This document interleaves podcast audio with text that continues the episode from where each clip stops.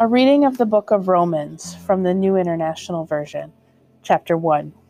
Paul, a servant of Christ Jesus, called to be an apostle and set apart for the gospel of God, the gospel he promised beforehand through his prophets in the Holy Scriptures, regarding his Son, who as to his human nature was a descendant of David, and who through the Spirit of holiness was declared with power to be the Son of God by his resurrection from the dead, Jesus Christ our Lord through him and for his name's sake, we received grace and apostleship to call people from among all the Gentiles to the obedience that comes from faith.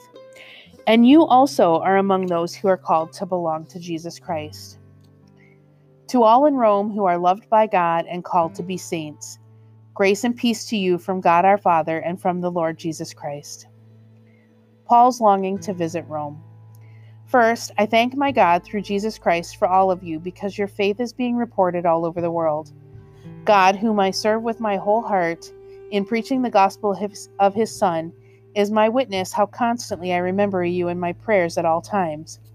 And I pray that now, at last, by God's will, the way may be opened for me to come to you. I long to see you so that I may impart to you some spiritual gift to make you strong that is, that you and I may be mutually encouraged by each other's faith. I do not want you to be unaware, brothers, that I planned many times to come to you, but have been prevented from doing so until now, in order that I might have a harvest among you, just as I have had among the other Gentiles. I am obligated both to Greeks and non Greeks, both to the wise and the foolish. That is why I am so eager to preach the gospel also to you who are at Rome. I am not ashamed of the gospel, because it, because it is the power of God for the salvation of everyone who believes, first for the Jew, then for the Gentile. For in the gospel a righteousness from God is revealed, a righteousness that is by faith from first to last, just as it is written, The righteous will live by faith. God's wrath against mankind. The wrath of God is being revealed from heaven against all the godlessness and wickedness of men who suppress the truth by their wickedness since what may be known about God is plain to them, because God has made it plain to them. For since the creation of the world, God's invisible qualities, his eternal power and divine nature, have been clearly seen, being understood from what has been made, so that men are without excuse. For although they knew God, they neither glorified him as God, nor gave thanks to him, but their thinking became futile, and their foolish hearts were darkened. Although they claimed to be wise, they became fools and exchanged the glory of the immortal God for images made to look like mortal man and birds and animals and reptiles. Therefore, God gave them over in the sinful desires of their hearts to sexual impurity for the degrading of their bodies with one another. They exchanged the truth of God for a lie, and worshipped and served created things rather than the Creator, who is forever praised. Amen. Because of this, God gave them over to shameful lusts. Even their women exchanged natural relations for unnatural ones. In the same way, the men also abandoned natural relations with women and were inflamed with lust for one another. Men committed indecent acts with other men and received in themselves the due penalty for their perversion. Furthermore, since they did not think it worthwhile to retain the knowledge of God, he gave them over to a depraved mind, to do what ought not to be done. They have become filled with every kind of wickedness, evil, greed, and depravity. They are full of envy, murder, strife, deceit, and malice. They are gossips, slanderers, God haters, insolent, arrogant, and boastful. They invent ways of doing evil. They disobey their parents. They are senseless, faithless, heartless, ruthless. Although they know God's righteous decree that those who do such thing deserve death, they not only continue to do these very things, but also approve of those who practice them.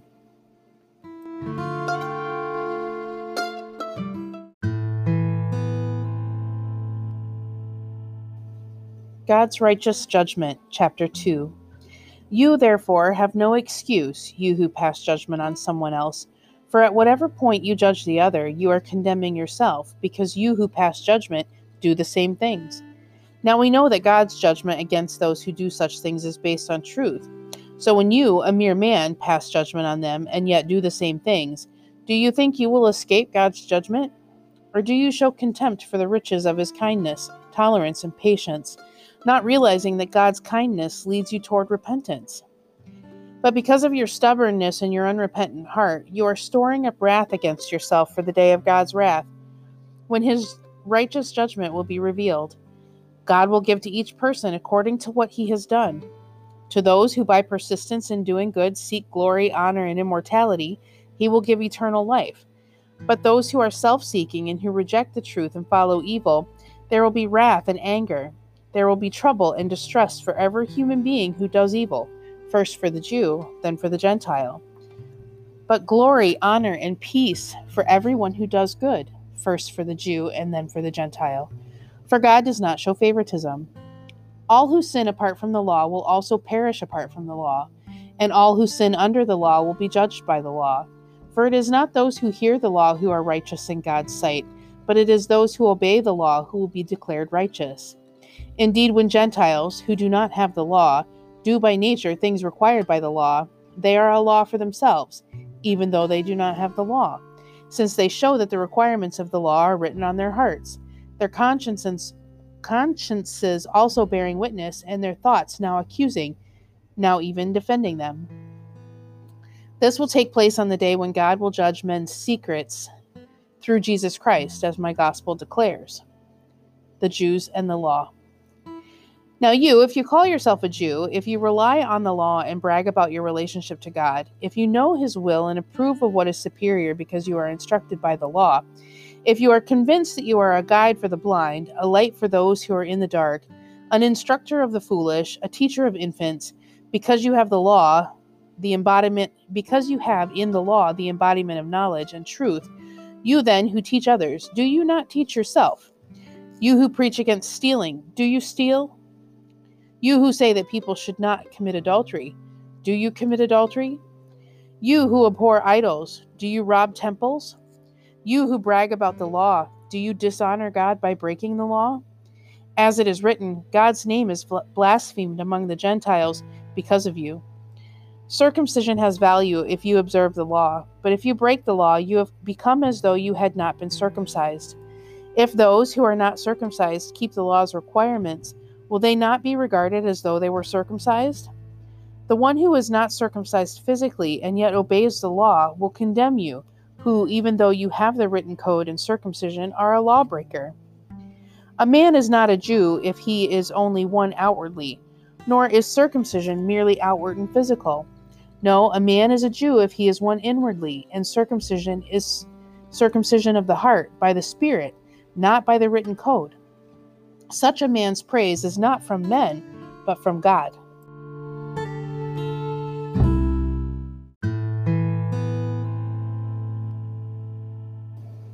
God's faithfulness, chapter 3. What advantage then is there in being a Jew? Or what value is there in circumcision? Much in every way. First of all, they have been entrusted with the very words of God. What if some did not have faith? Will their lack of faith nullify God's faithfulness? Not at all. Let God be true and every man a liar, as it is written, so that you may be proved right when you speak and prevail when you judge. But if our unrighteousness brings out God's righteousness more clearly, what shall we say? That God is unjust in bringing his wrath on us? I am using a human argument. Certainly not. If that were so, how could God judge the world? Someone might argue if my falsehood enhances God's truthfulness and so increases his glory, why am I still condemned as a sinner? Why not say, as we are being slanderously reported as saying, and as some claim that we say, let us do evil that good may result, their condemnation is deserved. No one is righteous. What shall we conclude then? Are we any better? Not at all. We have already made the charge that Jews and Gentiles alike are all under sin. As it is written, there is no one righteous, not even one. There is no one who understands, no one who seeks God. All have turned away. They have together become worthless. There is no one who does good, not even one. Their throats are open graves, their tongues practice deceit. The poison of vipers is on their lips.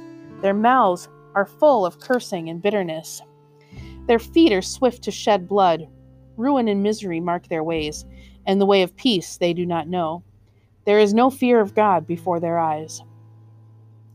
Now we know that whatever the law says, it says to those who are under the law, so that every mouth may be silenced and the whole world held accountable to God. Therefore, no one will be declared righteous in his sight by observing the law. Rather, through the law, we become conscious of, conscious of sin. Righteousness through faith. But now a righteousness from God apart from the law has been made known, to which the law and the prophets testify. This righteousness from God comes through faith in Jesus Christ to all who believe. There is no difference, for all have sinned and fall short of the glory of God, and are justified freely by his grace through the redemption that came by Jesus Christ. God presented him as a sacrifice of atonement through faith in his blood. He did this to demonstrate his justice, because in his forbearance he had left the sins committed beforehand unpunished. He did it to demonstrate his justice at the present mm. time so as to be just and the one who justifies those who have faith in Jesus. Where then is boasting? It is excluded. On what principle? On that of observing the law? No, but on that of faith. For we maintain that a man is justified by faith apart from observing the law. Is God the God of Jews only? Is he not the God of Gentiles too? Yes, of Gentiles too, since there is only one God who will justify the circumcised by faith and the un- uncircumcised through that same faith. Do we then nullify the law by this faith? Not at all. Rather, we uphold the law.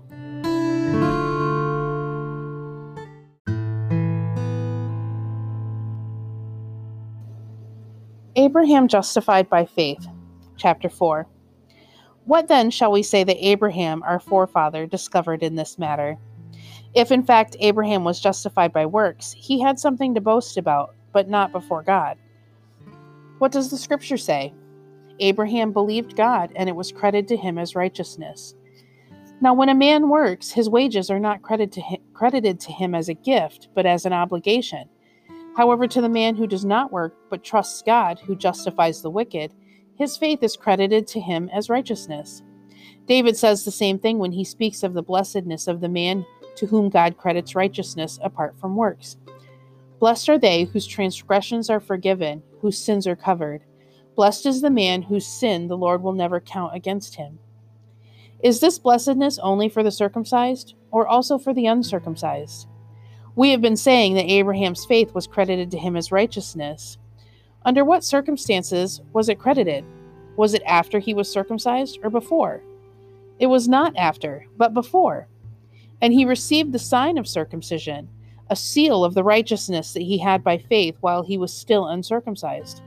So then, he is the father of all who believe but have not been circumcised, in order that righteousness might be credited to them.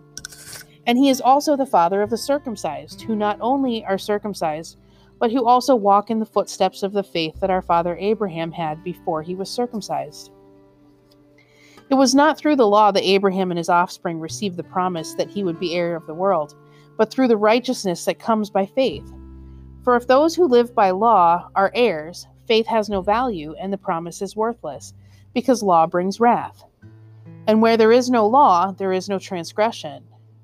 Therefore, the promise comes by faith, so that it may be by grace and may be guaranteed to all Abraham's offspring, not only to those who are of the law, but also to those who are of the faith of Abraham. He is the father of us all. As it is written, I have made you a father of many nations. He is our Father in the sight of God, in whom he believed, the God who gives life to the dead and calls things that are not as though they were. Against all hope, Abraham in hope believed, and so became the father of many nations, just as it had been said to him, So shall your offspring be. Without weakening in his faith, he faced the fact that his body was as good as dead, since he was about a hundred years old, and that Sarah's womb was also dead.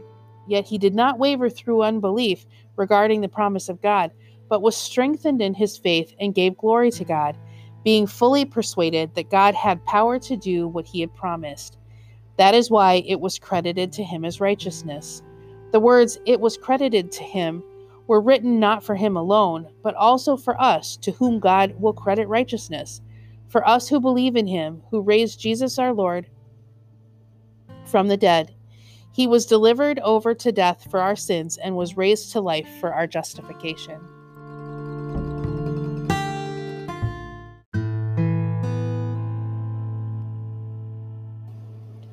Peace and Joy, Chapter 5.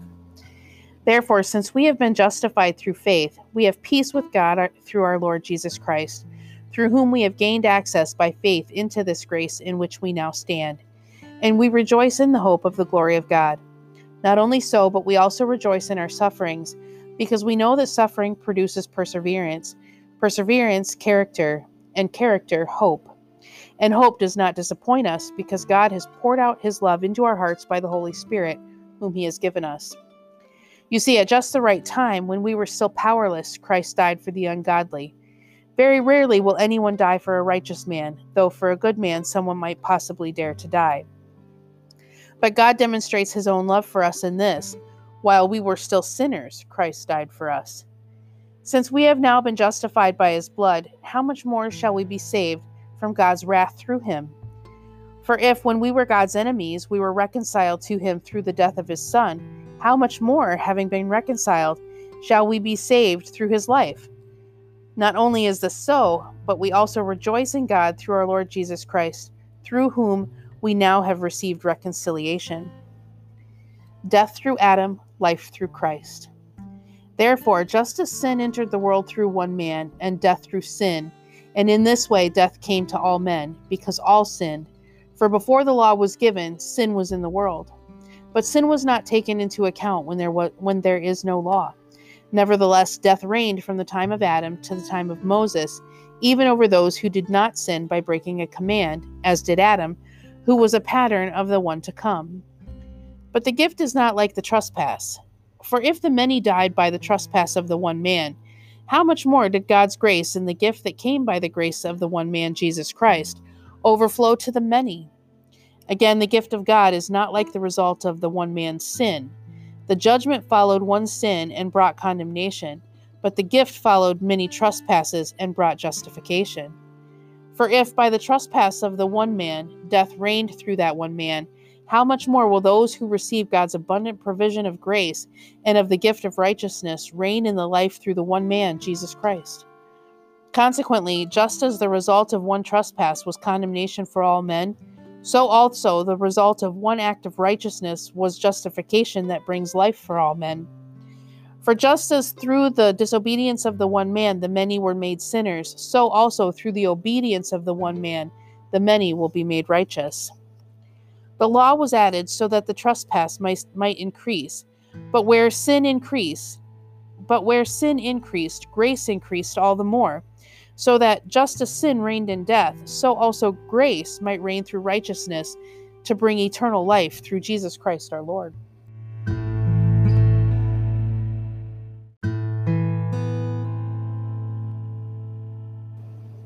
Dead to sin, alive in Christ. Chapter 6.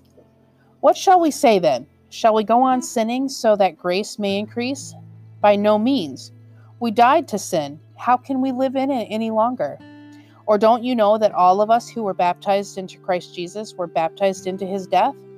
We were therefore buried with him through baptism into death, in order that, just as Christ was raised from the dead through the glory of the Father, we too may have a new life. If we have been united with him like this in death, we will certainly also be united with him in his resurrection. For we know that our old self was crucified with him, so that the body of sin might be done away with, that we should no longer be slaves to sin because anyone who has died has been freed from sin. Now, if we died with Christ, we believe that we will also live with him. For we know that since Christ was raised from the dead, he cannot die again. Death no longer has mastery over him. The death he died, he died to sin once and for all, but the life he lives, he lives to God. In the same way, count yourselves dead to sin, but alive to God in Christ Jesus. Therefore, do not let sin reign in your mortal body so that you obey its evil desires.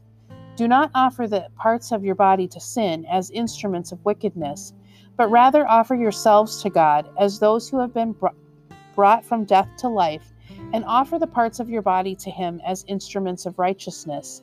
For sin shall not be your master, because you are not under law, but under grace. Slaves to righteousness. What then?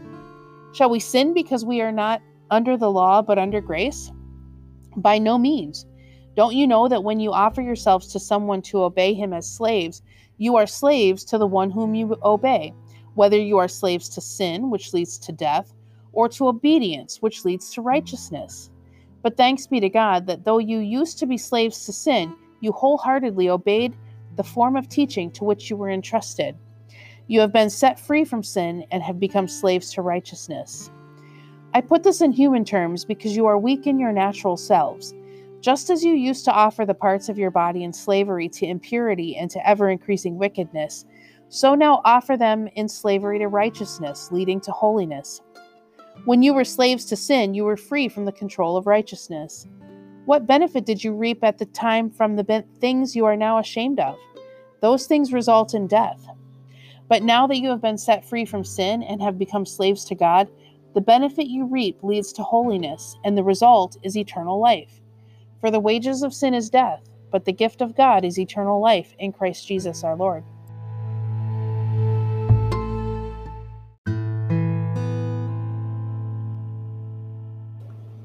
An illustration from marriage, chapter 7. Do you not know, brothers, for I am speaking to men who know the law, that the law has authority over a man only as long as he lives? For example, by law, a married woman is bound to her husband as long as he is alive. But if her husband dies, she is released from the law of marriage. So then, if she marries another man while her husband is still alive, she is called an adulteress. But if her husband dies, she is released from that law and is not an adulteress, even though she marries another man. So, my brothers, you also died to the law through the body of Christ that you might belong to another, to him who was raised from the dead, in order that we might bear fruit to God. For when we were controlled by the sinful nature, the sinful passions aroused by the law were at work in our bodies, so that we bore fruit for death. But now, by dying to what once bound us, we have been released from the law, so that we serve in the new way of the Spirit and not in the old way of the written code. Struggling with sin. What shall we say then? Is the law sin? Certainly not. Indeed, I would not have known what sin was except through the law. For I would not have known what coveting really was if the law had not said, Do not covet. But sin, seizing the opportunity afforded by the commandment, produced in me every kind of covetous desire. For apart from the law, sin is dead. Once I was alive apart from the law, but when the commandment came, sin sprang to life, and I died. I found that the very commandment that was intended to bring life actually brought death. For sin, seizing the opportunity afforded by the commandment, deceived me, and through the commandment put me to death. But then the law is holy, and the commandment is holy, righteous, and good. Did that which is good then become death to me? By no means. But in order that sin might be recognized as sin, it produced death in me through what was good, so that through the commandment sin might become utterly sinful. We know that the law is spiritual, but I am unspiritual, sold as a slave to sin. I do not understand what I do, for what I want to do, I do not do, but what I hate, I do. And if I do what I do not want to do, I agree that the law is good. As it is, it is no longer I myself who do it, but it is sin living in me. I know that nothing good lives in me, that is, in my sinful nature. For I have the desire to do what is good, but I cannot carry it out. For what I do is not the good I want to do. No, the evil I do not want to do, this I keep on doing. Now, if I do what I do not want to do, it is no longer I who do it, but it is sin living in me that does it. So I find this law at work. When I want to do good, evil is right there with me. For in my inner being I delight in God's law, but I see another law at work in the members of my body, waging war against the law of my mind and making me a prisoner of the law of sin at work within my members. What a wretched man I am! Who will rescue me from this body of death? Thanks be to God, through Jesus Christ our Lord. So then, I myself, in my mind, am a slave to God's law, but in the sinful nature, a slave to the law of sin.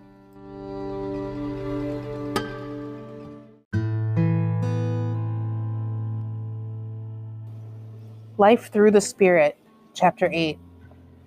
Therefore, there is now no condemnation for those who are in Christ Jesus, because through Christ Jesus the law of the Spirit of life set me free from the law of sin and death. For what the law was powerless to do, in that it was weakened by the sinful nature, God did by sending his own Son in the likeness of sinful man to be a sin offering. And so he condemned sin in sinful man, in order that the righteous requirements of the law might be fully met in us who do not live according to the sinful nature, but according to the Spirit. Those who live according to the sinful nature have their minds set on what the nature desires, but those who live in accordance with the Spirit have their minds set on what the Spirit desires. The mind of sinful man is death, but the mind controlled by the Spirit is life and peace. The sinful mind is hostile to God. It does not submit to God's law, nor can it do so. Those controlled by the sinful nature cannot please God. You, however, are controlled not by the sinful nature, but by the Spirit, if the Spirit of God lives in you. And if anyone does not have the Spirit of Christ, he does not belong to Christ. But if Christ is in you, your body is dead because of sin, yet your spirit is alive because of righteousness. And if the Spirit of Him who raised Jesus from the dead is living in you, he who raised Christ from the dead will also give life to your mortal bodies through his Spirit who lives in you. Therefore, brothers, we have an obligation, but it is not to the sinful nature to live according to it. For if you live according to the sinful nature, you will die. But if by the Spirit you put to death the misdeeds of the body, you will live, because those who are led by the Spirit of God are sons of God. For you did not receive a spirit that makes you a slave again to fear, but you received the spirit of sonship, and by him we cry, Abba, Father. The Spirit Himself testifies with our spirit that we are God's children. Now, if we are ch- children, then we are heirs, heirs of God, and co heirs with Christ, if indeed we share in His sufferings, in order that we may also share in His glory. Future glory. I consider that our present sufferings are not worth comparing with the glory that will be revealed in us. The creation waits in eager expectation for the sons of God to be revealed. For the creation was subjected to frustration, not by its own choice, but by the will of the one who subjected it, in hope that the creation itself will be liberated from its bondage to decay and brought into the glorious freedom of the children of God. We know that the whole creation has been groaning as in the pains of childbirth right up to the present time. Not only so, but we ourselves, who have the first fruits of the Spirit, groan inwardly as we eagerly wait for our adoption as sons, the redemption of our bodies. For in this hope we were saved. But hope that is seen is no hope at all. Who hopes for what he already has? But if we hope for what we do not yet have, we wait for it patiently. In the same way, the Spirit helps us in our weakness. We do not know what we ought to pray for, but the Spirit Himself intercedes for us with groans that words cannot express. And he who searches our hearts knows the mind of the Spirit, because the Spirit intercedes for the saints in accordance with God's will. More than conquerors. And we know that in all things God works for the good of those who love him, who, who have been called according to his purpose. For those God foreknew, he also predestined to be conformed to the likeness of his Son, that he might be the firstborn among, among many brothers. And those he predestined, he also called. Those he called, he also justified. Those he justified, he also glorified. What then shall we say in response to this? If God is for us, who can be against us? He who did not spare his own son, but gave him up for us all, how will he not also, along with him, graciously give us all things? Who will bring any charge against those whom God has chosen? It is God who justifies. Who is he that condemns? Christ Jesus, who died, more than that, who was raised to life, is at the right hand of God and is also interceding for us. Who shall separate us from the love of Christ? Shall trouble or hardship or persecution or famine or nakedness or danger or sword? As it is written, For your sake we face death all day long. We are considered as sheep to be slaughtered. No, in all these things we are more than conquerors through him who loved us. For I am convinced that neither death nor life, neither angels nor demons, neither the present nor the future, nor any powers, neither height nor depth, nor anything else in all creation will be able to separate us from the love of God that is in Christ Jesus our Lord.